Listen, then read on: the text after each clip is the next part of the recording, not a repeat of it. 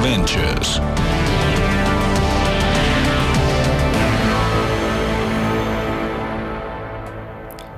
Minä kommentoin sinua. Sinä kommentoit minua. Kaikki näkevät, kuinka onnellisia me olemme.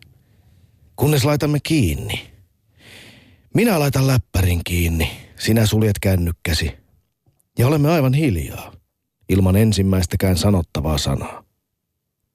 Mikset koskaan peukuta minua? Vaikka tupakalla kyllä naurat jutuille, niin olet siinä vieressä härnäämässä. Pelkäätkö, että joku näkee? Onko sinulla toinen? Luulin, että olemme ystäviä. Mutta olenkin sinulle vain Facebook-kaveri.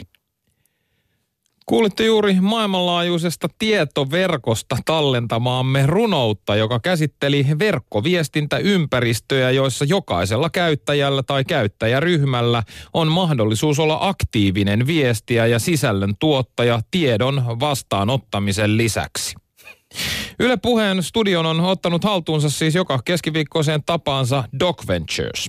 Seuraavan tunnin ajan teemme kaikkemme, jotta pystyisimme aivopesemään teidät mahdollisimman tehokkaasti tällä yksisuuntaisella vanhalla kommunikaatiovälineellä. Ei suinkaan yksisuuntaisella. Unohdat, hyvä kollegani, että myös ratiosta on tehty nykyään rentikkään, interaktiivinen ja myös täällä Yle Puheessa kelkasta pudonneet toimittajat, kuten me, minä ja tämä vastapäätä istuva karvanaamainen, hyvin pitkäpartainen, vähän kuumottavan pitkäpartainen ja epäiltyjen mukaan laittomia maahanmuuttajia parrassaan majoittava Tunna Milonoff. Joka tapauksessa me joudumme ottamaan keskusteluun mukaan myös kuuntelijat muunkin kuin Kansanradiosta tutun puhelimen muodossa. Ja koska mehän olemme maamme edistyksellisen transmedia-hanke, joudumme kannustamaan kaikkia tänäänkin keskustelemaan kanssamme. Tulkaa siis mukaan yhteisöllisen A T K-alustoilla, kaikilla niillä tunnetuilla. Käyttäkää hashistöhryä Doc Ventures. Hashista. Laittakaa siis jokainen A T K-ajokortin suorittanut nyt ne Interwebin mainosrahoitteiset yhteisöpalvelut rullailemaan. Saatte kaksi kärpästä nimittäin yhdellä iskulla, viesti meille ja juuri teidän tarpeisiinne suunnattua mainontaa palveluilta, jotka on kehitetty keräämään teistä tietoa mahdollisimman tehokkaasti. Kyllä. Tulevan tunnin hosteina toimimme siis me, ykkösmikkin länkättävä kollegani Riku Rantala, mies, joka brassailee lähes päivittäin opiskelleensa jo yhdeksänkymmentäluvulla yliopistotasolla tietojen käsittelytiedettä sekä meikäläinen Tunna Milonoff, kelkasta pudonnut keski-ikäinen, joka ei koskaan suorittanut A T K-ajokorttia. Niin, vaikka työvoimatoimisto monta kertaa houkutteli Tunnaakin kurssille. Edellä on mutta erittäin hauskaa seurata Tuomas Milonoffia tietokoneen ääressä. Siinä suussa maistuu se pektuspastilli ja näppäimistöä naputellaan kirjaa kerrallaan. No, no, no, no. Mähän, siis o, miten, kuinka päin tää menee? Mä jeesasin just sua toissapäivänä vaihtamaan profiilikuvan Facebookista, Facebook-lakon aikana, kun sä et sitä itse osannut tehdä. Hyvät Totta. ihmiset, Rikuhan ei siis itse edes lähetä omia twiittejään, vaan ne tehdään hänelle, hänen puolestaan. Kyllä, vie, eräässä nimeltä mainitsemassa tuossa viestintätoimistossa korkeaa korvausta vastaan. Osakeyhtiössä, kyllä. Oikeastihan sä oot, Riku, sosiaalinen mediassa vaan siksi, että sä pelkäät, ellet sä sitä, että ellet sä hanki mahdollisimman paljon seuraajia, sua ei ole olemassa tai sä putoot täysin kelkasta, eikö näin ole? Niin pelkään, pelkään siis sitä, mitä sulle on käynyt. No niin. Hy- niin, hyvät kuuntelijat, besta tittareet. Tänään illalla Doc Ventures esittää siis The Thread-nimisen dokkarin kello kaksikymmentäyksi Yle T V kaksi. Tervetuloa sinne. The Thread käsittelee sosiaalisen median roolia Bostonin pommiiskujen uutisoinnissa ja sitten niissä syyllisten ajojahdissa. Ja sen vuoksi teemamme tänään on sosiaalinen media ja miten se on muuttanut meitä ja sitä, millä tavalla me maailmaa hahmotamme. Mutta ennen kuin syöksytään taas tapanne, tapamme mukaan pää edellä syvään päähän, tutkimatta ensin, onko uppotukkeja, niin ennen kuin mennään teemaan todellakin näin tällä tyylillä, niin kertaappa Tunna vielä kerran, mistä Doc Venturesissa oikein on kysymys. Joo, se on kyllä tähän väliin syytä kerrata niille, jotka eivät ohjelmakonseptiamme vielä tunne. Doc Ventures kaikessa yksinkertaisuudessaan, se on Suomen suurin leffakerho, jossa joka keskiviikko kokoonnutaan yyteröitsemään maailman hienoimpia dokumenttielokuvia. Yksinkertainen idea, joka on karannut akuutihkosti hansikkaasta. Doc Venturesista on vuosien saatossa muodostunut täydet kolmesataakuusikymmentä astetta kattava monimediapärinä, jossa tarkastelun alle otetaan suuria teemoja ajatuksella, mitä jokaisen tulisi tietää maailmasta. Kahdeksan universaalia teemaa, kahdeksan laatudokumenttia ja kahdeksan syventävää keskustelua. Ja joka keskiviikko startataan syventävät keskustelut täältä äh, transsukupuolisesta monimediakirahvista, eli, eli Yle Puheesta. Äh, meno jatkuu illan teemaan liittyvän laatudokkari ja sen esittelymuodosta T V kakkoselta, siis ysiltä. Ja dokkaria seuraa vielä suora keskustelu, niin kutsutut jälkiliukkaat tai jälkipuinti, jossa päivän teemaan syvennytään sitten asiantuntijavieraiden kanssa. Ja tänään The Threadia meidän kanssa tulee jumittelemaan huppari hörhönäkin tunnettu sarjayrittäjä ja toimittaja Sami Kuusela sekä tutkija Sari Östman Turun yliopistosta. Sen sijaan tänne radioon me saadaan tänään vieraaksi toimittaja ja tietokirjailija Elina Grundström. Ja koska ohjelmamme on ääritrendikkäästi ennen kaikkea interaktiivinen, tuottajamme muistuttaa täällä jatkuvasti painottamaan, että kolmas vieras olette tietenkin te hyvät kuuntelijat ja T V:n katselijat. Muistakaa siis myös tänään laittaa hävytön somepöhinä päälle, jotta voidaan taas brassailla kuinka monta twiittiä Doc Ventures on kerännyt. Juuri näin. Se on tärkeintä sisältöä se. Tänään illalla näytetään siis dokkarin nimeltä The Thread ja sitä voidaan pitää malliesimerkkinä tämmöisestä sosiaalisen median jatkuvasti käynnissä olevasta murroksesta ja myöskin median murroksesta. Leffahan kertoo Bostonin maratonin pommi-iskuista huhtikuussa kaksituhattakolmetoista ja tämä sai silloin nettisalapoliisit liikkeelle muutamassa minuutissa ja The Thread pohtiikin sitä, miten sosiaalinen media on muuttanut meidän tapaa hahmottaa maailmaa, mutta samalla se keskittyy vielä enemmän kelailemaan sitä, kenellä on lupa olla journalisti maailmassa, jossa jokainen meistä omistaa ne viestintään tarvittavat tuotantovälineet. Niin ja leffa pohtii myös vahvasti sitä, mihin totuuteen uskoa. Kalle Kinnunen kirjoittaa Doc Ventures-leffa arviossaan elokuvasta näin. Kuka enää lukee lehtiä, kun verkosta löytyy jokaisesta kohuasiasta jokaiselle oma kustomoitu todellisuus? murha piste info -sivuston nettisalapoliisit tietävät Ulvilan tapauksesta ja sen osallisista enemmän kuin Anneli Auer itse. Hommafoorumilla päätellään päivittäin, että vielä kiinni jäämätön rikoksen tekijä on varmasti maahanmuuttaja. Sosiaalisen median ajassa jokainen saa olla uutislähde, jokaisella on mahdollisuus esittää teoriansa ja jokainen voi yrittää yhdistää pisteet ensimmäisenä. Ongelma on siinä, että totuus on usein eri asia kuin hyvä omaan maailmankuvaan sopiva tarina. Erittäin hyvin sanottu ja tästä tulee myös mieleen viime viikon jaksomme, jossa puhuimme vihapuheesta. Siinä yhteydessä meillä oli täällä radiossa vihapuheen tutkija, tutkija paikalla. Mutta Kalle Kinnunen, el- elokuvatoimittaja, kirjoittaa siis jokaisesta Doc Ventures-elokuvasta arvion. Muutenkin saitilla on monenlaista teemaan liittyvää sisältöä. Käykää hyvät ihmiset lukemassa yle piste fi kautta Doc Ventures. Etenkin te, jotka olette jonkun muun palkalla tällä hetkellä töissä, käykää, käykää ilmaiseksi sivistämässä itseänne ja saatte siitä vielä palkkaakin. Kyllä, loistavia kirjoituksia Kalle Kinnuselta siellä. Tämä jäi myös kirjoituksesta mieleen. Somen vapauden varjopuoli on sen, riski, on sen riski demokratialle. Valejuttuja levittävä M V-lehti on hyvä esimerkki siitä, kuinka syvällä suossa ollaan. Juttelemme varmaan tästäkin aiheesta pian päivän radiovieraan kanssa, joka onkin saapunut jo studioon. Aivan hetken kuluttua siis Doc Venturesissa median murroksesta puhumassa kanssamme toimittaja ja tietokirjailija Elina Grundström. Yle Puheessa Riku ja Tunna. Doc Ventures. Niin, Elina Grundström, toimittaja ja tietokirjailija. Tervetuloa Doc Venturesin suoraan lähetykseen. Kiitos. Ö, nyt tällä viikolla Doc Venturesin viikon aktivismilla me kokeiltiin työtaistelun innoittamina päivän mittaista Facebook-lakkoa. Lähdettiin siihen mukaan. Olitko Elina Grundström itse mukana tällaisessa lakossa vai rikkuroitko? No mä oon tainnut rikkuroida, en edes huomannut. Se kertoo ehkä enemmän jotain Doc Venturesista kuin mistään niin, muusta. Me ei muistettu kertoa sulle, että nyt lakkoilemaan. Ö, toimit äskettäin pari vuoden ajan Tampereen yliopiston vierailevana journalistiproffana. Oppiko professori itse jotain opiskelijoiltaan sosiaalisesta mediasta? No kyllä, ne aina, ainakin journalistiopiskelijat on siellä niin kuin nykyään niin kuin hyvin, hyvin luontevasti. Oliko tyytyväinen? Siis onko, onko Insta-tili avattu nyt tai, tai Snapchat. kä- kä- Snapchattäämässä kenties?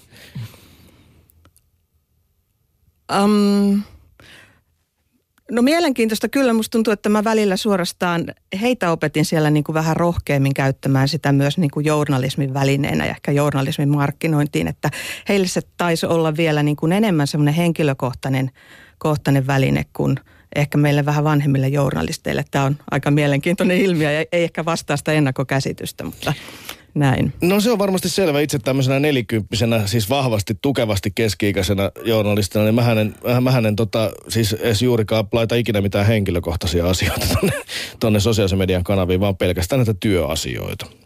Se on ehkä hieman tylsä lähestymistapa, mutta joka tapauksessa, mutta tämä on mun mielestä yllättävää, siis luulisi nimenomaan nuorten, nuorten olevan, nuorten mediassa käyttävän näitä kanavia varsin aktiivisesti. No hehän käyttävätkin, mutta he, se tosiaan on heille niin kuin journalistiopiskelijoillekin niin kuin aika semmoinen niin kuin henkilökohtainen kanava, että se on vähän uusi ajatus, että, että sitä käytettäisiin niin kuin journalismin välineenä niin kuin juuri minä ja sinä tehdään.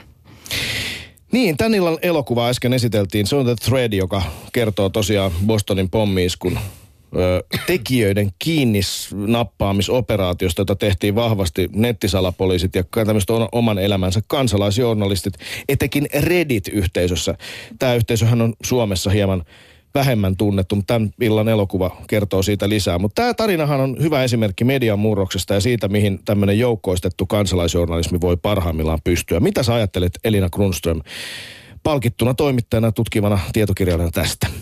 No mä ainakin ajattelen, että toi on valtavan ajankohtainen elokuva meillä juuri nyt, koska me ollaan jotenkin niin kuin siinä vaiheessa meillä on tapahtunut se sama kaari, mikä, mikä tapahtuu siinä niin kuin dokumenttielokuvassa, että me aloitettiin tämä some, somessa oleminen niin kuin valtavan innostuksen vallassa. Kuviteltiin, että sieltä tulee tämmöinen uusi kansalaisjournalismin, sananvapauden, demokratian kukoistuskausi, odotettiin arabikevättä ja demokratian riemuvoittoa ja sitten se niin kuin on pikkuhiljaa kehittynyt siihen, että siitä on yhtäkkiä tullut tämmöinen uudenlainen kiusaamisen, vainoamisen ja valehtelun muoto.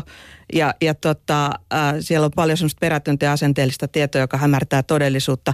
Ja musta tuntuu, että me ollaan Suomessa vasta nyt ja juuri nyt ja oikeastaan tänä vuonna niin kuin ruvettu olemaan kunnolla semmoisessa vaiheessa, että ennen siellä saattoi olla virheellistä tietoa, mutta nyt siellä on niin kuin tahallisesti valheellisia uutisia, kokonaisia valheellisia uutissaitteja rupeaa olemaan meidän käsissä yhtäkkiä. Että me ollaan niin kuin tavallaan tässä ihan viime aikoina niin kuin käyty läpi jotenkin tämän elokuvan kaari. Niin, tähän varmasti liittyy myös yksi tämmöinen sosiaalisen median muoto, eli kommenttipalstat. Nythän on tunnettua, että suuret mediatalot sulki niitä just äskettäin siksi, että ne ei kokenut, että se keskustelu antoi enää mitään lisää. Millaisia esimerkkejä sulla voisi olla, Elina Grundström, tästä, tästä että millä tavoin tämmöiset virheelliset, valheelliset sivustot leviää? Mitä, tuleeko sinulle konkreettisia esimerkkejä mieleen? No kyllähän niitä on aika, aika paljon. Siis yksi erityisesti sosiaaliseen mediaan liittyvä ilmiö on se, että yksi kuva valehtelee enemmän kuin tuhat sanaa. Äh, siellä on ollut tota, surkean näköinen vanhuksen kotipalveluateria, joka todellisuudessa oli jotain muuta kaupasta ostettua ruokaa. Tämän varmaan kaikki tunnistaa, jotka Facebookissa paljon on. Äh, siellä on aika äskettäin ollut tonnikalapurkki ja ruisleipäpaketti, josta on väitetty, että ne on leipäjonosta ainoat jäljelle jääneet ruuat, kun, kun pakolaiset on vienyt kaiken, kun todellisuudessa pakolaiset ei ole mitään sieltä saanut. Äh, siellä on ollut S P R-valetyöntekijä Torniossa ja siellä on ollut kirkon ulkomaanavun feikkihenkilö Turussa. Ja musta viimeisin todella jännittävä esimerkki oli tämä, että Suomen kirkko näkee tarpeelliseksi viitata efesolaiskirjeeseen tässä yhteydessä nimenomaan tämän kirkon ulkomaanavun feikkiprofiilin yhteydessä ja siteerata efesolaiskirjettä, luopukaa siis valheesta ja puhukaa toinen toisillenne totta. Siis tämähän on ollut pari päivää sitten just kirkon Facebook-sivulla. Toi on kyllä niin käsittämätöntä, että toi ei tarvitse kuin sen yhden, joka laittaa sen huhun liikkeelle, ja jo seuraava uskoo. Ja sittenhän se siitä lähtee. Nimenomaan, mikä on tämmöinen, äh, tässä ei enää julkaisijan vastuusta voi hirveästi puhua. Oletko sä, Elina Grundström, löytänyt näiden, näiden päivitysten taustalta esimerkiksi mitään sylttytehdasta, että missä se, mistä se on lähtenyt liikkeelle? Musta näyttää, että on jonkun verran semmoisia tietoisia, tietoisia sylttytehtaita. Mä sanoisin, että jotenkin löyhästi järjestäytyneitä ryhmiä, jotka on niin kuin pakolaisvastaisia, äh, muslimivastaisia. Sitten tietysti me kaikki tiedetään, että on tämä tämmöinen putinilainen, putinilainen jengi, joka haluaa levittää vääriä tietoja esimerkiksi Ukrainasta. Ah, puhut siis trolleista. No joo, trolleja. Niistä, niistä kuuluisista Venäjän trolleista. Kyllä, kyllä, juuri heistä. Mutta eikö, eikö nämä kuitenkin, siis voi ajatella, että tässä on kysymys myös siitä, että nämä, nämä henkilöt, ainakin mun näkemyksen mukaan, kun katsoo niitä, mitä ne postailee, nämä on asia erikseen, nämä valheelliset päivitykset. Jos miettii tuota yleistä asenneilmapiiriä, mikä vaikkapa näkyy vaikka maahanmuuttovastaisten tai sitten näiden eh, Ukraina-uutisointikriittisten ihmisten palsta, näkyy, että ne ei luota perinteiseen mediaan enää, vaan ne kokee, että, että perinteinen media valehtelee tietoisesti heille. Ootko huomannut tämmöistä? Joo, siis tämmöisiä auktoriteettivastaisia ihmisiähän on ollut aina. Tämä on aivan semmoista niin kuin ikuista kritiikkiä, joka kohdistuu, kohdistuu mediaan. Siinä ajatellaan, että mediajournalistit on jollain lailla niin kuin vallanpitäjiä ja sen takia niin kuin halutaan aivan ehdoin tahdoin olla eri mieltä. On vielä semmoinen persoonallisuustyyppikin, joka haluaa niin kuin jotenkin aina väittää vastaan. Mutta se ongelmallinen ilmiöhän siellä somessa on, että kun meillä on kuitenkin ennen ollut sitä perinteistä journalismia, niin kuin tätä pemeää, niin kuin, Peme. niin, pemeä, niin kuin journalistilehden. Pe- niin, tätä pitäisi ottaa käyttöön, niin kuin vame, valtamedia, peme, perinteinen media, sitten on some. Niin, no mutta siellä on kuitenkin ollut se semmoinen niin kuin lähdekriittinen ja tarkistettu tieto, joten siellä se ei ole päässyt läpi. Mutta somessa sitten, sitten niin kuin leviää aika kontrolloimattomasti. Ja sitten on paljon semmoisia asioita, jotka leviää sen takia, että ne vastaa niin kuin, niin kuin sitä, niin kuin mitä ihmiset haluaisi, minkälaisena ihmiset haluaisi nähdä maailman, jotka vastaa niiden semmoisia ennakko-oletuksia ja niin kuin jonkinlaisia toiveita. Esimerkiksi, miten se voi olla niin, on, onko se jonkinlainen toive, että, että ihminen näkee surkeaa ruokaa täynnä olevan vanhuksen kotipalvelutarjottimen? Niin, se tietysti vahvistaa sitä ennakkokäsitystä, että vanhuksilla asiat on aivan perseestä ja samaan aikaan tuolla hyysätään muita. Ainakin se vahvistaa joidenkin ihmisten ennakkoluuloja. Ja yksi tämmöinen niin kuin mun mielestä hirveän niin kuin merkillinen ja kauhean ikävä ennakkoluulo tuntuu olevan se, että tämä maailma on täysin ihmisiä, jotka toivoo, että olisi kauheasti semmoisia niin kuin jotenkin kulttuuriin liittyviä raiskauksia, että näitähän raportoidaan koko ajan. Suomessa on niin kuin somessa levinnyt viime kuukausina useita semmoisia niin kuin kuviteltuja raiskaustapauksia, joissa olisi niin kuin ulkomaalaisia mukana. Ja sitten sama liittyy esimerkiksi tiettyihin, tiettyihin tota ulkomaihin, että, että Intiassa on tietysti oikeitakin tapauksia, mutta somessa on levinnyt myös useita niin kuin vääriä uutisia. Niin äskettäin muistan äh, lukeneeni, toimistolla katselin, katselin, kun joku katsoi Amnestyn sivuja, siis kansalaisoikeusjärjestö, ihmisoikeusjärjestö Amnestyn sivuja, jossa toivottiin osallistumaan vetoomukseen tilanteessa, jossa jossain intialaisessa kyläpahasessa kyläneuvostoko oli tuominnut kaksi tyttöä raiskattavaksi jostain niiden perheenjäsenen tekemästä rikoksesta tai jostain asiasta, mitä ei hyväksytty. Oliko näin? Tämmöinen, viittaatko sä tähän keissiin? Elina, no esimerkiksi tähän, mutta on niitä ollut muitakin. Siis sekö ei pitänyt paikkaa? Se oli Amnestyn sivua, eikö pitänyt no, sitä paikkaa? No tota, ainakaan siis journalistina mä en olisi sitä julkaissut, että se, se, ei, se, se ei todistetusti pidä paikkaansa. Että kun sitä on myöhemmin tutkittu, niin nämä kyseiset henkilöt kieltää sen. No nyt tietysti monet sanoo, että se olisi voinut pitää paikkansa, mutta sehän ei ole mikään uutiskriteeri. Ja sitten mulla, mä myös niin kuin mietin aina sitä, että miksi juuri Intiasta, aivan varmasti tästä koko maakunnasta ei ole Suomessa ollut mitään muuta uutisia kuukausiin kuin tämä ainoa asia, että, että miksi sitten juuri näitä halutaan uutisoida. Niin, ehkä se vahvistaa joidenkin kuvaa sitten Intiasta. Halutaan nähdä sen tyyppisenä. Niin, mutta mi- mi- minkä takia siis tämmöiseen pemeen, perinteiseen mediaan ihmiset sit luottaa yhä vähemmän ja vähemmän? Yksi asia on tietenkin se, että ne haluaa nähdä, niin kuin just sanottiin, maailman semmosena, kuin se heidän mielissään on. Mutta minkä takia, mitä muita syitä siihen on, että, että usko perinteiseen mediaan horjuu? Niin, sä oot Elina Grundström ollut aika tiukka mediakriitikkokin itse, vaikka olet journalisti. Eli, eli oot, oot kyllä aika tiukkaa arvostellut myös suomalaisia medioita. Niin miten, miten näet tämän, tämän kehityksen? Missä täällä on mokattu? No nämä on ehkä vähän kaksi eri asiaa. Sitten mä vielä kysyisin, että onko se ihan totta, ettei tämmöisissä niin kuin uutistyyppisissä, ihan niin kuin puhtaan faktuaalisissa asioissa, ettei perinteiseen mediaan luotettaisi. Et se ongelma voi juuri olla se, että, niin kun, että se semmoinen niin kun tarkastamaton tieto ja sitten se perinteisen median niin kun lähdekriittisesti toimitettu, tarkastettu tieto, että ne menee pikkusen sekaisin. Se on vähän eri asia, että tota, itse olen esimerkiksi kritisoinut, että miksi on niin yksipuolisia asiantuntijoita mediassa vaikkapa niin kun talousasioista. Ja sitten ihan taas se, että, että tota, ää, mistä lähteestä tulee niin kuin oikeita, aitoja, lähdekriittisesti tuotettuja, tarkastettuja, niin kuin, niin kuin faktuaalisia uutisia. Niin, se on tietysti joo, totta. Itse ainakin koen, että, että kyllä omaa luottamustani nakertaa vaikkapa äsken mainittu esimerkki siitä, että asiantuntijat tuppaavat olemaan aina samoja. Siihen on tietysti myös käytännön syitä. Tiedän itsekin toimittajana, että jotkut tyypit on helpompia haastateltavia kuin toiset. Joltain saa aina sen napakasti sen kaksikymmentä sekunnin mittaisen lausunnon, mikä mahtuu johonkin uutisraporttiin ja niin edelleen. Semmoisetkin asiat tietysti siihen vaikuttaa, ei välttämättä ideologiset syyt. Mm. Joo, mutta ehkä siinä on se, että siis, siis jos ajatellaan näitä meidän journalistien eettistä koodistoa, joka on siis journalistin ohjeet, joita julkisen sanan neuvosto valvoo, niin siellähän nimenomaan sanotaan, että, että, tota, et, että faktat ja mielipiteet pitäisi erottaa. Ja yhä edelleen musta näin aika hyvin tapahtuukin. Kyllä ne on kaikenlaisten erilaisten kolumnivinjettien alla tai, tai nähdään, että jotain ihmistä haastatellaan hänen näkemyksistään. Ja tota, tässä on sitten aika usein se, että ihmiset kun on eri mieltä, niin ne niin kuin tämän perusteella niin kuin, äh, niin kuin tavallaan kritisoi medioita. Mutta se on sitten ihan eri asia kuin, kuin se, että onko ne siellä olevat faktat ja uutiset niin kuin totta.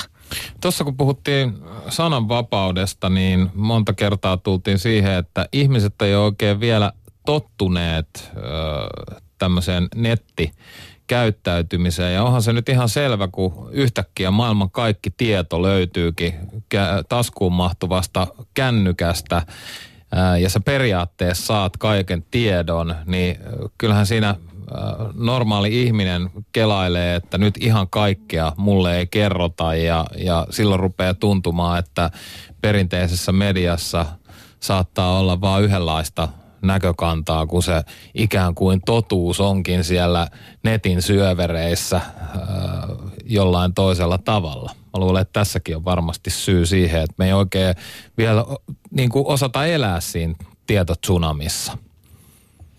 Näin voi hyvin olla. Miten, miten tota, Elina Grundström, miten sä näet tämän murroksen sitten siinä mielessä, että pitäisikö meidän, onko meidän medialukutaito itse asiassa heikentynyt viime aikoina?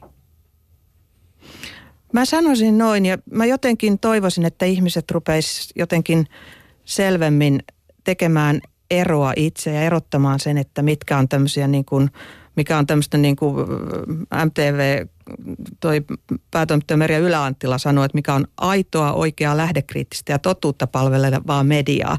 Että niin kuin löytämään nämä niin kuin oikeat niin kuin tarkastetut uutiset ja, ja se, ettei uskottaisi tämmöisiä jäljitelmiä. Ja, ja tota, se on sitten niin kuin eri asia, että minkälaisia niin kuin tavallaan mielipide, mite, mielipiteitä ja blogeja ja keskusteluja niin kuin näiden pohjalta sitten käydään ja kirjoitetaan. Mutta se, ettei siinä niin kuin tavallaan siinä niin kuin perusuutisessa, perusfaktojen tasolla niin kuin mentäisi harhaa. Ja mitä tulee siihen tota, nettimaailmaan, Niin, niin kauhean usein sanotaan, että Wikipediaan ei voi luottaa ja siellä on ihan hirveän paljon virheellistä tietoa, niin se on ihan totta. Sitä ihminen harvoin edes niin kuin tajuaa, mutta mä aloitin jonkun, jonkun tota, journalistisen tiedonhankinnan kurssin viime keväänä niin, että mä sanoin niille opiskelijoille, että katsokaapa, että mitä tietoa sitten sieltä löytyy niin kuin minusta, että minäpä en esittelekään itseäni, että katsokaa sieltä. Ja se oli niin kuin hirveän virheellistä ja hirveän puutteellista, mitä ne semmoisella nopealla Google-haulla löytyy. löysivät. Niin, tämä on erinomainen esimerkki, Elina Grundström, siitä, miten, miten tota, me ehkä unohdetaan, ehkä Suom, onko Suomessa perinteisesti niin kunnioittava suhde semmoiseen painettuun, julkaistuun suomenkieliseen teokseen, että se tavallaan hämärtää meitä. Mä oon itse miettinyt, että tämä voisi olla yksi syy. Eli meillä on perinteisesti ollut aika korkea kynnys päästä ikään kuin kaikille kansalle sanomaan jotain asioita, kirjoittamaan tekstejä tässä maassa. Ja nyt kun se tavallaan onkin kaikkialla, kaikilla mahdollista, kun me luetaan niitä tekstejä, me ei enää eroteta sitä, että onko tämä jonkun filtterin läpi tullutta vai ei. No näin se taitaa olla. Et siis tämähän pätee jopa, tämä pätee myös esimerkiksi tietokirjoihin, että kun, kun tota siellä kirjoitetaan tietokirja niin kuin viime keväänä, jossa sanotaan, että kehitysapu on turhaa, niin sitten me leikataan puolet kehitysavusta. Että sädään, vaikka meillä olisi tuhat raporttia, jotka kertoo, että se on itse asiassa aika tuloksellista. Niin, niin, tämäkin on lähteiden valintaa. Poliitikot, poliitikot eivät ole sen ö, paremmassa kurssissa tämän lähdekritiikkisen suhteen ilmeisesti, vaan sielläkin varmaan käytetään niitä lähteitä, jotka vahvistavat sitä omaa ideologiaa, niin kuin me kaikki. Yle Puheessa Riku ja Tunna.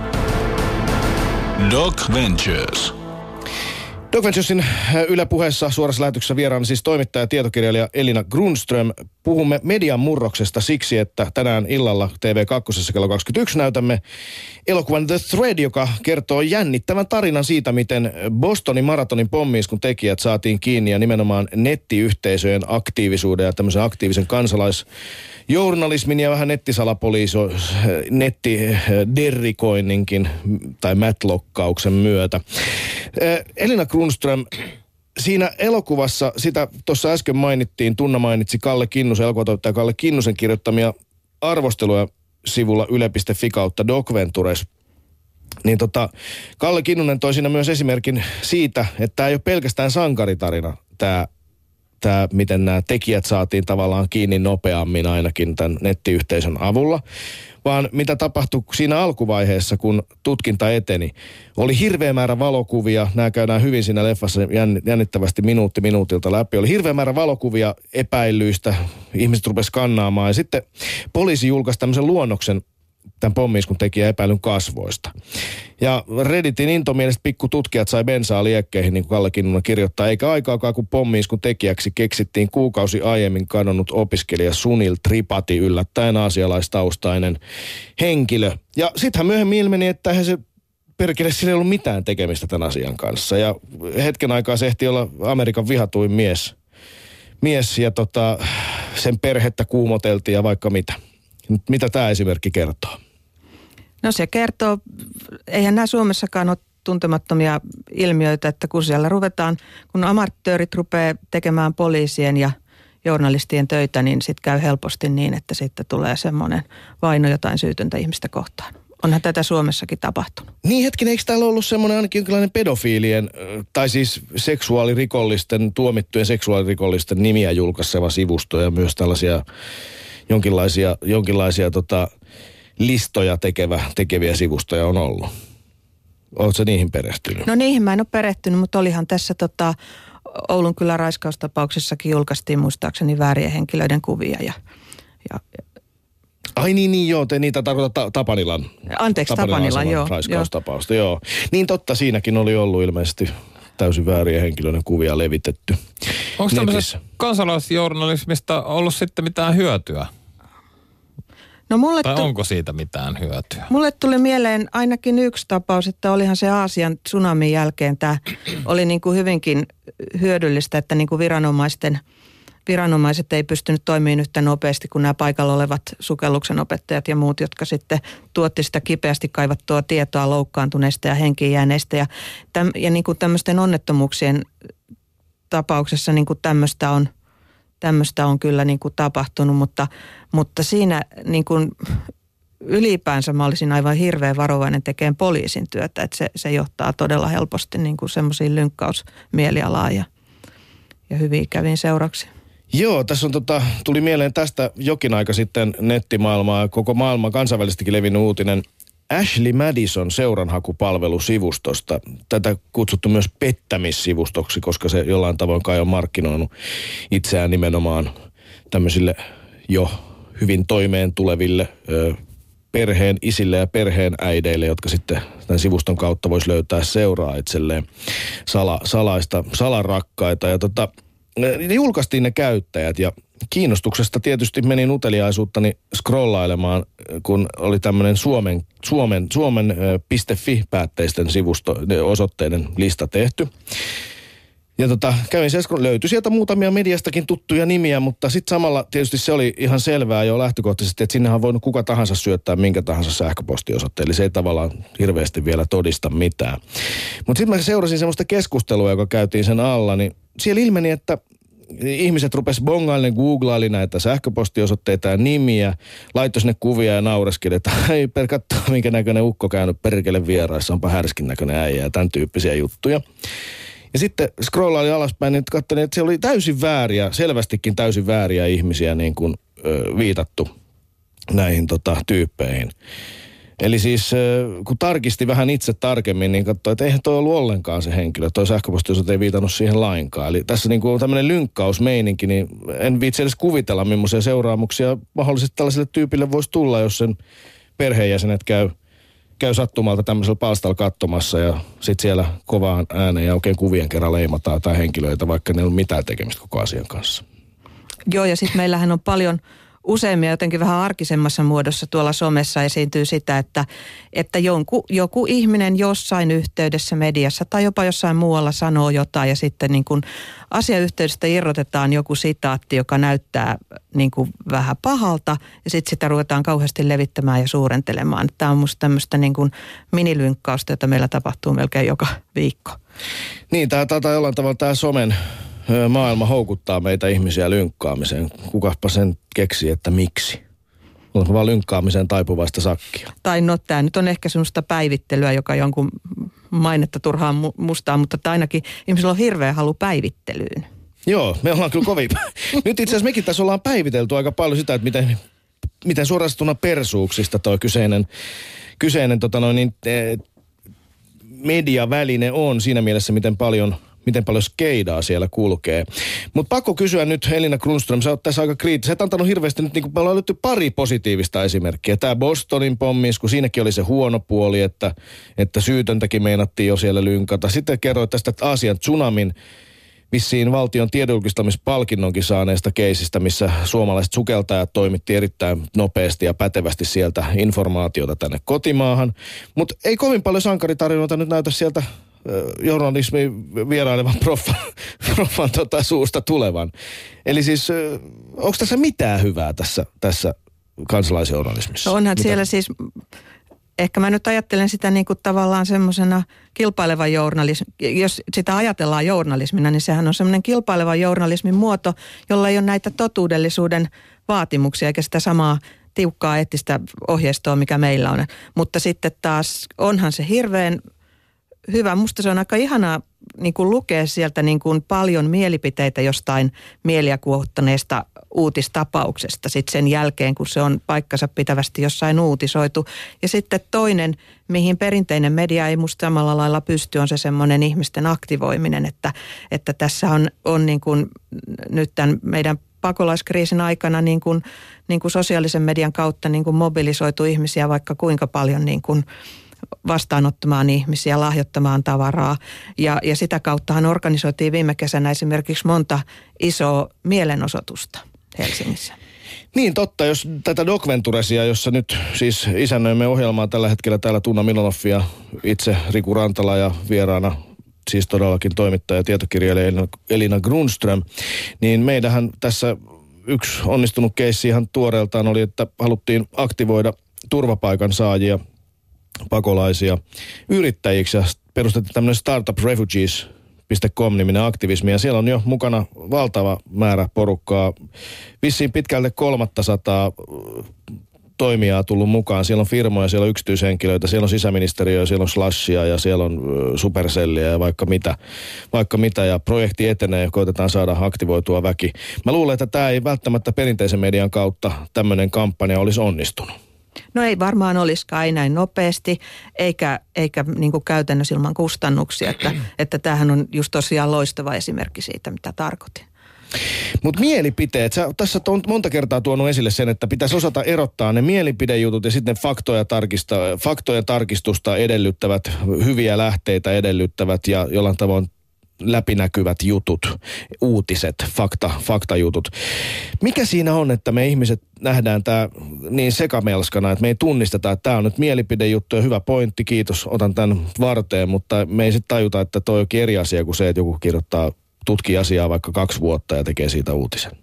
No tämä on varmaan semmoinen medialukutaitoa edellyttävä asia ja, ja tota, aika monet on tullut vähän tähän samaan johtopäätökseen. Nythän meillä on tulossa mediakasvatusta kouluihin. Ai on tulossa? On, on, joo. Se on, tai on, tästä on, ainakin on. Puhutaan paljon, että sitä olisi tulossa, tulossa enemmän vähän niin kuin kaikille, kaikille asteille. Tämä ongelma on havaittu. Tämän viikon aktivismina, ak, aktivismina meillä oli sen sijaan Facebook lakkoja. Meillä oli myös vertaistukiryhmä yle piste fi kautta Doc Ventures -saitilla, johon tuli paljon viestejä ja me oltiin myös itse Facebook-lakossa ja täytyy sanoa, että sormet nakutteli aika paljon pöytää ja jalat jo löi lattiaa ja ihmiset keskusteli tuolla keskenään, että kyllä nyt on oikeasti vierotusoireet ja monet sanoi, että pitkästä aikaa oli ihan todella oikeasti läsnä. Jot, jotkut on siivonnut täällä asuntoa ja tehnyt asioita, mitä ei ole pitkään aikaa tehnyt. Ja mä huomasin semmoisen, että mä olin lasteni kanssa tosi paljon enemmän läsnä, joka oli hienoa. Ja sitten mä rupesin ajattelemaan myös sitä, että miten mä luen uutiseni näinä päivinä. Ja yhtäkkiä mä tajusin, että, että mä en itse asiassa käy minkään lehden sivuilla, vaan mä poimin sieltä fiidistäni ne uutiset, joita siellä sattuu pyörimään ja olemaan. Ja yhtäkkiä tajusin, että niinhän tekee myös kaikki mun ystäväni. Eli periaatteessa sosiaalinen media ohjaa aika paljon sitä, mitä uutisia me nykyään luetaan. Ootko tätä pohtinut? Joo, ja siis näin tekee varsinkin, varsinkin nuoret, että tommoset teini-ikäiset ja ja, ja tota, kaksikymppiset. Et pidä minua nuorena. No, mutta että, mutta että mä, mä luulen, että sä käyt sentään aina välillä edes vilkaisemassa niitä Hesarin tai Yleisradion niin kuin sivujakin, mutta että, se, että nämä, nämä nuoremmat, nämä nuoremmat ikäryhmät, monet tekee niin kuin aivan pelkästään näin. Joo, niin, eikö, se tee, eikö se tee maailmasta semmoisen yhden ison niin kuin... Mä oon itse keräillyt mielelläni semmoisia seitsemänkymmentäluvun ennen, kun laki sääteli Suomessa hieman tarkemmin sitä, mitä saa painaa ja mitä saa kenestäkin kirjoittaa. Niin mä oon käynyt semmoisia ennen Lex Hymyä tehtyjä nyrkkipostilehtiä olen keräillyt. Ne on mahtavia, kun niissä on niin järjettömiä juttuja. Niin, kelatkaapa niin, tota... frendiyhteisöä, jossa on pelkästään ihmisiä, Nyrkipä. jotka lupee, lukee M V-lehteä. Niinpä, niitähän on. Ei siellä enää pyöri sitten mitään muuta. Niinpä, niinpä.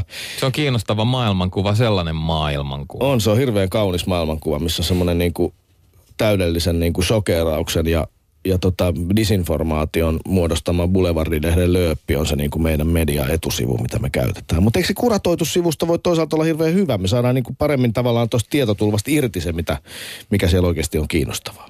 No näinhän me ollaan perinteisesti ajateltu, että ne on hyviä juuri siksi, että, että ihmisen on niinku pakko altistua muillekin maailmoille kuin, ja asioille kuin mistä hän olisi ihan niin kuin luonnostaan kiinnostunut. Mutta mä en olisi niin valtava huolissani näistä nuorista. Ne on sitten myös toisaalta, ne on esimerkiksi hirveän kansainvälisiä, että nehän, nehän tota seuraa maailman asioita, musta näyttää niin ihan eri lailla kuin mun sukupolvi on tottunut tekemään. Ja, ja niin kuin suoraan, suoraan näistä ulkomaisista medioista. Taku varmasti ovat kansainvälisempiä ja kielitaitoisempia kuin nämä meidän edeltävät sukupolvet on olleet. Niin. Ja siis ei ne sitä M V-lehteä vakavasti ota. Niin, en tiedä kuka ottaa. Meillä on muuten hyvät ihmiset, Johanna Vehkoo kirjoittanut, toimittaja Johanna Vehkoo kirjoittanut myös sinne yle piste fi kautta Doc Ventures-sivulle seitsemän käskyä sosiaaliseen mediaan, etenkin siihen, että miten tietoja, miten, miten juttuja luetaan tai kannattaa lukea, miten niihin kannattaa suhtautua kriittisesti ja miten niitä kannattaa jakaa eteenpäin. Tässä on mielenkiintoista seitsemän, että mieti aina, mihin tieto perustuu. Varo feikkiuutisia. Jos jokin vaikuttaa liian hyvältä ollakseen totta, se todennäköisesti ei ole totta. Mä tiedän henkilökohtaisesti ihmisiä, jotka muuten on uskoneet tämmöisiin, että olet nyt voittanut arvonnassa sähköposteihin. Okei, siitä on ehkä kymmenisen vuotta aikaa, tuskinpa enää kukaan. Tai ehkä joku vielä, koska edelleenkin niitä tulee. Tunnista omat heikkoutesi. Tässä puhutaan just tästä vahvistusharhasta, mistä tässäkin on keskusteltu Elina Grundströmin kanssa, eli siitä, että me vaan pyritään löytämään sellaista tietoa, joka vahvistaa meidän maailmankuvaa. Opit tunnistamaan tyypilliset nettihuijaukset. Eli siellä saattaa olla jopa kuvia muokattu, muokattu täysin niin kuin tehdäkseen, tehdäkseen nettihuijauksen. Tässä ennen Grundström toi esille tämän vanhusten ruokapalvelujutun. Mm. Se oli siis täysin feikattu kuva. Se jostain luin, en tiedä pitääkö paikkansa, mutta että se olisi ostettu Stockmannilta sieltä valmisruokatiskiltä. Et, mutta että se oli silti hyvin niin kuin vaatimattoman näköinen Just. ateria. Niin sehän paljon kuvaustekniikastakin kiinni. Hei, hyvät keskustelijat ja äh, kuulijat, tässä vaiheessa ähm, mä otan itse asiassa tähän väliin yhden äh, somekommentin. Samu Salmenkangas pohtii, jos uskonto on kansojen oppiumia, on tosi T V ja some heroiini ja Subutex. Doc Ventures on tässä analogiassa metadonia. Tähän, miksi metadonia? No metadonia pohditaan sitä seuraavan osion jälkeen, nimittäin langan päässä taitaa olla tohtori Lahdenmäki. Haloo, tohtori, oletko siellä? Halloota. Halloota, tohtori, oletko siellä? Jaha. Onko, onko poliittinen kirjeenvaihto no niin. vaiennettu? Haloo, haloo. Joo, tää, täällä olen. Mä olen itse asiassa kisahallissa ja käytän tämän puhelun nyt, nyt tähän, mutta en ole myöskään voinut kuunnella lähetystä. Eli olen niin kuin Eskoa Harvardissa, eli täysin pihalla kaikesta, mutta olkaa hyvä ja kysykää. Oletko siis urheilemassa? Vai, vai kisahallin putkasta tulossa, kumpi? Mulla on nyt mahdollisuus tähän puheluun ja emme jätä sitä käyttämättä. No niin, siis viikon politrikkailujen aika. Tohtori Lahdenmäki, Doc Venturesin poliittinen kirjeenvaihtaja. Sä oot itse niin sanottu vanhan liiton journalisti eli kämisiä. Oliko, mm. tohtori, kaikki ennen paremmin mediassa? Kyllä.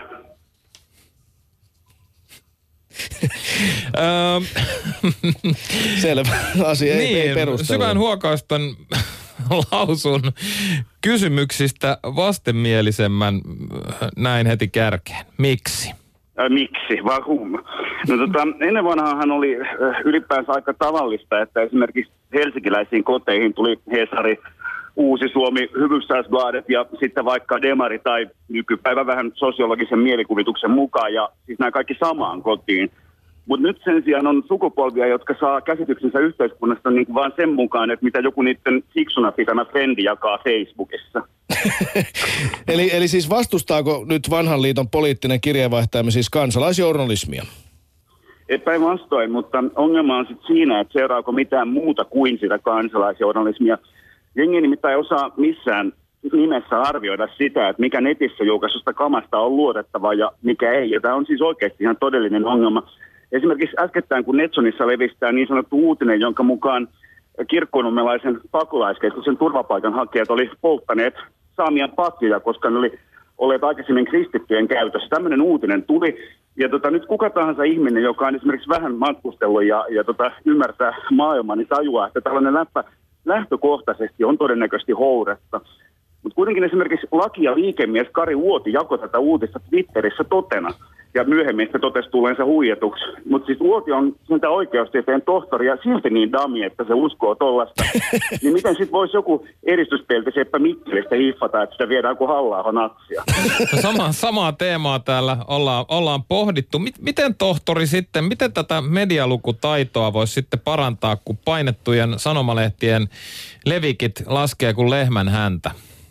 Niin, mä nostaisinkin tässä esiin perinteisen median vastuun, eli käännän jälleen kerran niin kuin, niin kuin lähes jokaisessa raportissa, niin vastuun itse asiassa perinteisen median suuntaan. Esimerkiksi Yhdysvalloissa on ihan normaalia, että sanomalehdissä T V-kanav- T V:n uutiskanavilla on tämmöiset mediatoimitukset, jotka seuraa tätä demokratian kannalta aivan merkittävän keskeistä toimialaa. Meillä meil on Suomessa ehkä joku Suomen Kuvalehdessä Aurora Rämmön mediapalsta, ja siinä se oikeastaan on. Eli mä en ole nähnyt vaikkapa Hesarissa juttuja siitä, miten erottaa keksityn rasistisen uutisen tosiasiasta perustuvasta, vaikkapa rasistisesta uutisesta. Mm, kyllä. Mutta, mutta esimerkiksi The, The New York Timesissa, joka on sopeutunut median murrokseen paremmin kuin mikään muu sanomalehti oikeastaan, niin sielläkin on usean hengen mediatoimitus. monta toimittajaa, jotka seuraa tätä toimialaa, ja myös Suomessa median velvollisuus olisi raportoida kansalaisille tästä omasta toimialasta, ja tätä mä jään odottamaan parannuskeinona. Kiitoksia raportista, tohtori Lahdenmäki. Kiasahallin putkaan seuraavaksi. Yle Puheessa. Riku ja Tunna. Doc Ventures. Ja Doc Venturesin viimeiset rapiat kaksitoista minuuttia suorasta lähetyksestä käynnissä. Studiossa vieraana tutkija, tutkija, tutkija, tutkija. Nyt tuli väärä sana, siis toimittaja ja tietokirjailija Elina Grundström. Äsken kuultiin poliittisen kirjeenvaihtajamme tohtori Ari Lahdenmäen raportti Kisahallin huudeilta. Hän peräänkuulutti mediaa käsittelevää mediaa. Mitä ajattelet tästä, Elina Grundström? No ainakin mä oon samaa mieltä siitä, että, että tota, olisi hyvä, että perinteisessä pemessä, perinteisessä mediassa olisi äh, niin kuin valmiutta aika nopeasti leikata näiltä huhuilta siipiä. Et nythän, nythän sitä on tehnyt sekä poliisi että, sekä poliisi että perinteinen media. Esimerkiksi näissä niin kuin väärissä raiskaus, raiska, raskaajien etsintätapauksissa. Ähm, Niin jonkin verran, mutta eipä kyllä kovin paljon ole tätä näkynyt. Itse asiassa jos mä mietin kaikkein eniten näihin, näihin tota, vääriin tietoihin, netissä niin levinneihin väärin tietoihin puuttunutta journalistia, niin hän on kyllä kansalaisjournalisti. Hän on bloggaaja Saku Timonen, jonka Uuninpankko-poika nimellä ilmestynyt blogi taitaa nykyään olla Imagen alla, mutta mu- muutaman vuoden jo ilmestynyt ja hän hyvin väsymättömästi ja hyvin, hyvin perustellen faktoissa pitäytyen puuttuu näihin, näihin virheellisiin uutisiin. Monesti on lukenut sieltä monenlaisia yhteiskunnallisia asioita. Hän on juristi taustaltaan, mikä sitten selittää tätä, tätä faktoissa pysymistä. Mutta että niin, mediakritiikkiä, sitä peräänkuulutti tohtorimme. Pitäisikö sitä saada lisää suomalaiseen mediaan? Miksi sitä ei ole suomalaismediassa? No kyllähän sitä siellä on. Mun mielestä siellä aika niin kuin päivittäin kommentoidaan toisten medioiden uutisia ja, ja myös kritisoidaan näitä valheellisesti leviäviä uutisia. Se ei ole ehkä yhtä systemaattista kuin se on jossain ulkomailla. Ehkä se voisi olla. Mutta onko tässä vähän semmoinen sa- samanlainen, että kun aina sanotaan, että no lääkärit ei ikinä, ikinä todista sitä, että toinen lääkäri olisi tehnyt virheen, niin onko toimittajat Suomessa vähän samanlaisia? Että me niin kuin toisaalta pelätään niin kuin osoittaa toista virheestä tai sitten toisaalta niin kuin pelätään jotenkin olla hirveän varovaisia, että ei saa nostaa omaa häntää. Että jos toimittaja haastattelee toimittaja, niin kuin tässä nyt itse asiassa tapahtuu parhaillaan, vaikka olet tietysti myös monessa liemessä keitetty tutkiva journalisti ja tietokirjailija Elina Grundström. Kuitenkin, että sitä ei saisi niin kuin tehdä, että media ei saisi käsitellä mediaa. No mä en kyllä totakaan ihan allekirjoittaisi. Mä...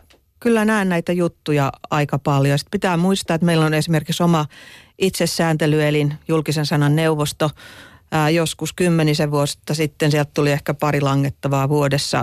Nykyään siellä on melkein, olisikohan noin puolet jo niin kuin langettavia. Että, että niin kuin me ollaan, kyllä journalistit yrittää, niin kuin, yrittää niin kuin ylläpitää sitä, sitä rajaa sen niin kuin niin kuin faktuaalisesti oikea tarkistetun tiedon ja sen jonkun muun tiedon välillä ja niin kuin keskustella sitten aktiivisesti. Mutta eikö se olisi hyvä, että, että vaikkapa suomalaisessa mediassa olisi enemmän semmoisia toimittajia, jotka pystyisi perehtymään enemmän, enemmän omiin erikoisalueisiinsa, vaikkapa sitten mediaan tai vaikkapa sosiaalisessa mediassa leviäviin kansalaisjournalistisiin tuotoksiin.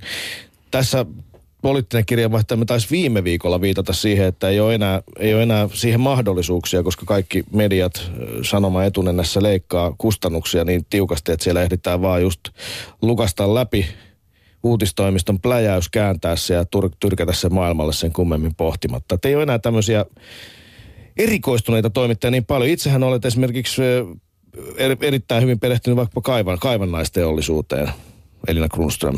Mutta näetkö, että tuolla nuorissa on, nuorilla on enää mahdollisuuksia samanlaiseen perehtymiseen kuin sulla?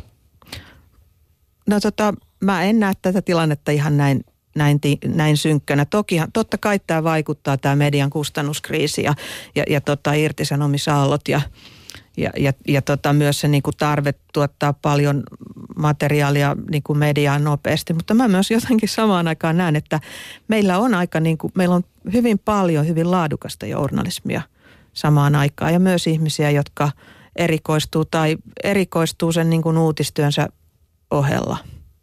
Ylipäänsä mä ehkä sanoisin näin, että me ollaan niin hirveän totuttu, siis sekä me journalistit itse että suomalainen yleisö, että me on ää, tot, totuttu jotenkin jatkuvasti kitisemään tästä pemen tämän niin kuin perinteisen median puutteista.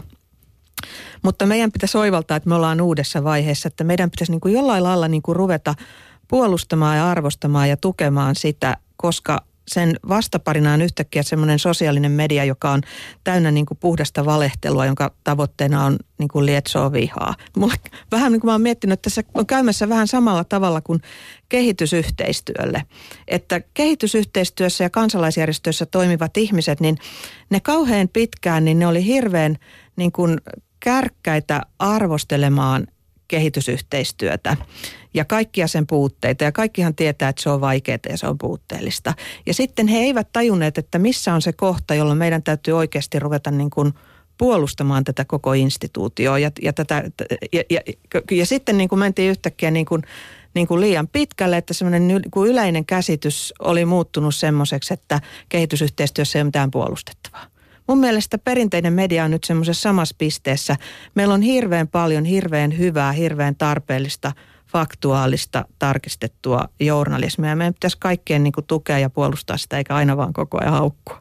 Sieltä tuli erinomaisen tiukka puolustuspuhe Pemen suuntaan. Pemen puolesta, Elina Grundströmiltä. Niin, tämä tuntuu vaan siltä, että, että, että todella sitä pitäisi tunnustaa ja myöntää, että meillä on sitä hyvää, hyvää tätä loistavaa, tilastollisesti loistavaa sananvapaustilannettamme hyväksi käyttävää journalismia, mutta sitten tuntuu välillä vähän lohduttomalta, että eikä kukaan kuitenkaan lue niitä. Niin, ja usko horjuu jatkuvasti. Tuossa kun ensimmäisessä jaksossa meillä oli teemana salaliitot ja puhuttiin vähän niin kuin samanhenkisistä aiheista, niin, niin tota... Sitten kun meillä oli tuossa te- televisiossa aiheena syyskuun yhdennentoista tapahtumat ja siellä oli vieraana Hannu Ylikarjanmaa, joka on näitä asioita tutkinut ja niistä tehnyt kirjan, niin sitten kun siellä oli toimittajia, siellä oli toimittaja Rantala ja sitten oli, oli myös toinen toimittaja, Hanna Nikkanen, Hanna Nikkanen paikalla, niin mä jollain tavalla aistin sen, että et, et se syyskuun yhdestoista on esimerkiksi semmoinen aihe, josta niin kuin saman tien nostetaan kädet pystyyn, toimittajat nostetaan käden pystyyn ja siitä ei niin kuin suostuta puhumaan. Se on ikään kuin jonkunlainen myytti. Ja kun mä kattelin sitä jengiä siitä, niin, niin, äh, niin kuin, kun ties, että Yli-Karjanmaa oli se, jolla oli varmasti eniten tietoa siitä asiasta, niin se suhtautuminen tuntui jollain tavalla ehkä hieman ylimieliseltä. Olisiko tässä yksi vastaus jollain tavalla siihen, että, että minkä takia perinteiseen mediaan ei luoteta myöskään? Ylimielinen asenne mm. kansalaisjournalismiin. Niin. Niin. Mutta mitäs jos se, pitäisikö sun mielestä olla jotenkin silleen sam- samanmielinen asenne vaikkapa M V-lehteen, jota myös... Ei, ei, mutta onko, mä, mä, mä kysyn, että onko jotkut asiat tämmöisiä niin kuin myyttejä, että kun ne, niistä on tullut niin kuin, niistä on tullut semmoisia, joita pidetään ehdottomasti semmoisia salaliittoteoreetikoiden ikään kuin övereimpinä horinoina, niin niitä ei, niistä ei edes suostuta puhua, eikö se ole ylimielistä? Mä luulen, että tässä on semmoinen ikään kuin, johon moni tarttuu, että, että vain te voitte tehdä sitä. Ja tästä asiasta, joistain asioista ei edes suostuta puhumaan. Niin, vi- viittasit tässä Elina Grundström hieman aikaisemmin siihen, että, että journalistit nähdään vallanpitäjinä ja monesti on, on aina osa ihmisistä, jotka haluavat... Niin kuin lähtökohtaisesti olla eri mieltä. Hehän ovat vallanpitäjiä, eikö niin? Niin, niin tämä onkin mielenkiintoista. Ovatko sinun mielestäsi, Elina Grundström, Suomessa journalistit vallanpitäjiä? No kyllä heillä nyt vielä toistaiseksi on jonkun verran valtaa määritellä niitä, niitä puheenaiheita, joo, totta kai. Ja sitä, mistä jätetään puhumatta, eikö niin? Eikö sekin ole yksi? No mä, mä... mä sanoisin kyllä, että siellä on kyllä niin kuin, mä en kantaisi enää huolta siitä, että niin kuin ihmiset ei sai sääntään kuuluviin tai näkemyksiä, niin. näkemyksiä julkaistua. Joo, mutta pitääkö se paikkansa? Siis nykyään, jos on hyvä blogi, niin kuin viittasit tota siihen Saku, Saku Timoseen, Saku Timoseen niin jos on hyvä, hyvä blogi, niin se leviää kyllä aika laajalti vaikka se ei olisi millään niin kuin perinteisen median alustalla. Mm, niin, niin, monethan pitää, monethan juuri kun oli, oli tuo salaliitto kyseessä, vai oliko se sananvapaus itse asiassa? Eikö se oli sananvapaus viime jaksossa, niin, niin tota, luettiin Olli Immosen äh, Facebook-kommentti, jonka mukaan joku Ylen toimittaja oli lähestynyt häntä, että Ylessä saa puhua vain tiettyjä asioita ja tietyistä asioista vaietaan. Kuten esimerkiksi tässä ohjelmassa, jossa suoletaan pelkästään demagogista ryönää. Tässähän joo, nimenomaan tää on täyttä propagandaa koko homma, koko hoito. Hei Elina Grundström, tultiin tohon, että onko media Suomessa vallanpitäjiä. Niin tota, viimeinen aihe on lobbarit. Sä oot tutkinut myös toimittajana lobbareita ja siis niin sanottuja, jotka itse haluaa kutsua lobbareiksi, vaan vaikuttajaviestintään erikoistuneista viestintäammattilaisista. Mutta tota, puhutaan näistä somen, somessa leviävästä, leviävästä valheista, niin kuinka paljon itse asiassa niitä ohjaillaan, nyt jos salaliitoista puhuttiin, niin kuinka paljon niitä ohjaillaan tuolta lobbarien osastolta käsin? Ootko törmännyt sen tyyppisiin esimerkkeihin? Että siellä, siellä tosiaan niin kuin isossa viestintätoimistossa mietitään osana yhtä strategiaa, että okei, ja sitten pannaan vähän tosta noin, pistetään vähän käristettyjä juttuja liikkeelle tuolla somessa, niin ihmisten mielipiteet muokkautuu oikeaan suuntaan meidän kannalta. No siis mulla ei ole tästä mitään tietoa, mutta tämmöinen mahdollisuus on tietysti olemassa. Ja tämä on musta erityisen niin kuin hankalaa Suomessa sen takia, että meillä on kyllä nykyään jonkunlainen vapaaehtoinen lobbarirekisteri, mutta meillä ei ole vieläkään semmoista kuin näissä lobbauksen niin kuin varsinaisissa kultamaissa, niin kuin Yhdysvalloissa ja, ja E U:ssa, siis Brysselissä, on rekisterit, jossa lobbarit kertoo, että keiden, minkä organisaatioiden asioita he hoitaa. Tä, tämmöisiä kysymyksiä olisi paljon helpompi arvioida, jos tämä olisi meilläkin avointa samalla lailla kuin ulkomailla. Niin, täällä Blue Sky kommentoi, suomalainen media on parempi kuin amerikkalainen. Fox News on yltympäriinsä politisoitu, samoin C N N on saanut kritiikkiä. Tämäkin pitää paikkaansa. Kyllä.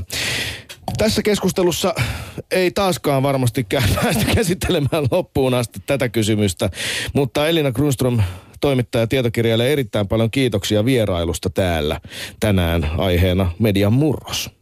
Kiitos. Kiitos. Media murtuu myös Doc Venturesin tän illan elokuvassa The Threadissa, jossa nähdään Bostonin pommis, kun selvittävät nettioperaattorit, nettitutkijat.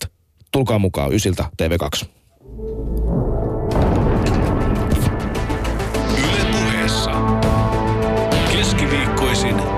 kolmetoista. Riku ja Tunna.